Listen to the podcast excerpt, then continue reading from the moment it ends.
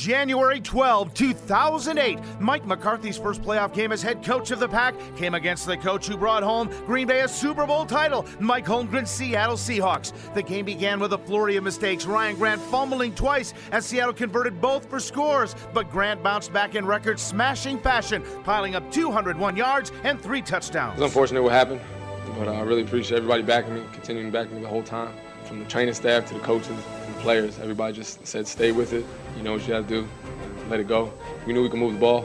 Everybody up front did a great job, so we're able to do some things. The Packers did all of those things with snow flurries turning into a full-fledged blizzard, creating a surreal atmosphere for Ryan Pickett on the tundra. Oh man, it, it was unbelievable. You know, um, just growing up and just, just watching football. I never played anything like that, but just watching it, you know, in Lambeau Field, the snow, the weather, it was just perfect. Packers 42, Seahawks 20 with a playoff moment. I'm Mark Daniels.